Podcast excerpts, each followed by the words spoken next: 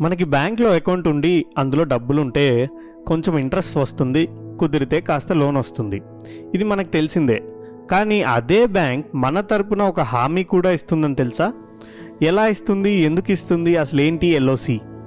నేను మీ కార్తిక్ ఎన్ ఫినాన్స్ ఫామ్లో కొత్త ఎపిసోడ్కి మీకు స్వాగతం. రవి అవి కవి అండ్ నేను అందరం చెడ్డీ దోస్తులమండి. ఇండియాలో చాలామంది లాగా మాకు కూడా చిన్నప్పటి నుంచి క్రికెట్ అంటే పిచ్చి. ఆడే తక్కువే కానీ ఇండియా మ్యాచ్ అంటే చాలు. చాచా చాయ్ దుకాణంలో కూర్చొని రోజంతా అరుపులు కేకలే. చాచా కూడా మాతో పాటు ఎంజాయ్ చేసేవాడు. మేం పెరిగాం మాతో పాటు క్రికెట్ కూడా పెరిగింది. చాలా చేంజెస్ వచ్చాయి. టీ ట్వంటీ అని ఐపీఎల్ అని అలాగే చాచా కూడా చాయ్ దుకాణం నుంచి కాఫీ డే పెట్టేశాడు. ఎన్ని మారినా క్రికెట్ పైన ప్రేమ మాత్రం అలానే ఉంది.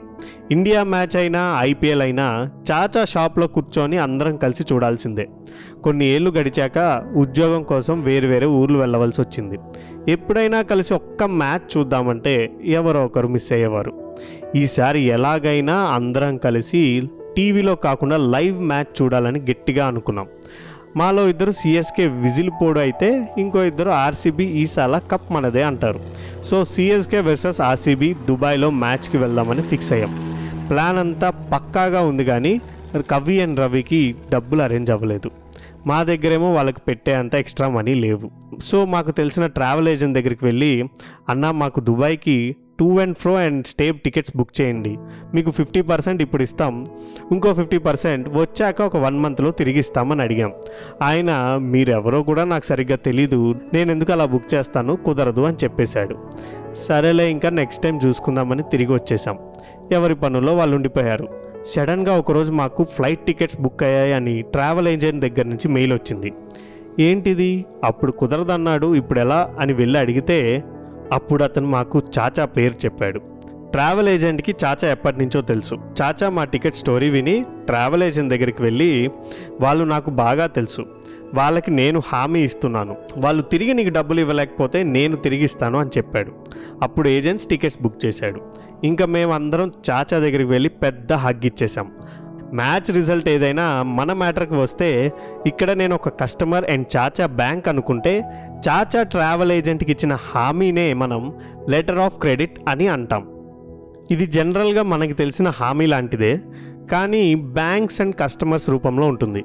ఇది ఎక్కడ యూస్ చేస్తారంటే ఒక చిన్న ఎగ్జాంపుల్ తీసుకుందాం. నేను ఒక చిన్న కంపెనీ రన్ చేస్తున్నాను అని అనుకుందాం. నాకు ఫారెన్ నుంచి కొన్ని ఐటమ్స్ కావాలి. ఫారెన్ సప్లయర్ని అడిగితే నువ్వు ఎవరో నాకు తెలీదు. ముందు డబ్బులు కట్టు తర్వాత ఒక నెల రోజుల్లో నేను నీకు ఐటమ్స్ పంపిస్తా అన్నాడు.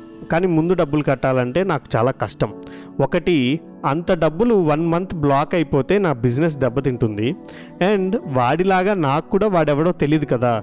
రేపు డబ్బులు తీసుకొని వాడు హ్యాండ్ ఇస్తే ఐటమ్స్ పంపించకపోతే చెప్పలేం.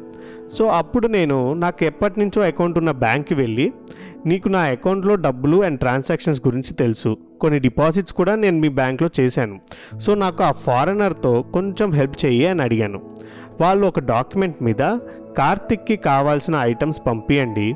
ఐటమ్స్ రాగానే డబ్బులు కడతాడు. ఒకవేళ కట్టకపోతే నేను కడతాను అని రాసి ఆ ఫారెనర్ యొక్క బ్యాంక్కి లెటర్ పంపారు. ఆ ఫారెనర్ బ్యాంక్ ఫారెనర్కి లెటర్ చూపించి కార్తిక్ని నమ్మచ్చు అని చెప్తారు. అప్పుడు అతను నాకు కావాల్సిన ఐటమ్స్ పంపుతాడు. నేను వాళ్ళకి డబ్బులు కడతాను.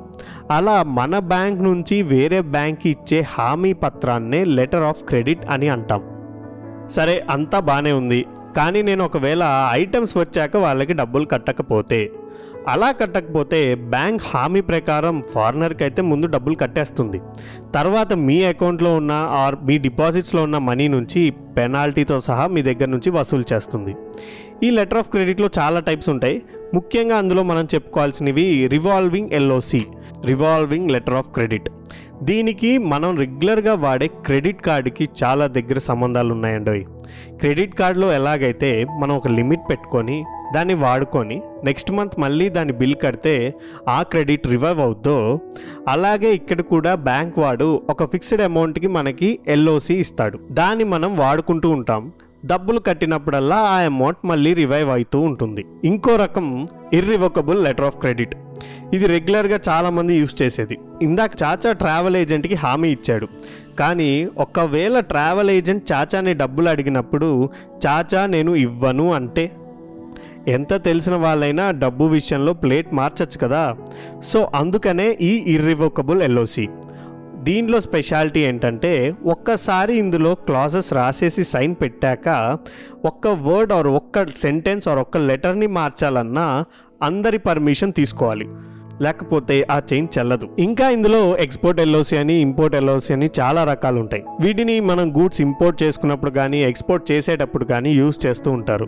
ఇన్ఫ్యాక్ట్ కొన్నిసార్లు అయితే షిప్మెంట్ డాక్లో వీటిని ప్రజెంట్ చేయందే మన గూడ్స్ కూడా మనకి ఇవ్వరు అయితే ఇంకేం? కంపెనీస్ అందరూ ఇదే చూపెట్టి బిజినెస్ చేసుకోవచ్చుగా అని అంటారా?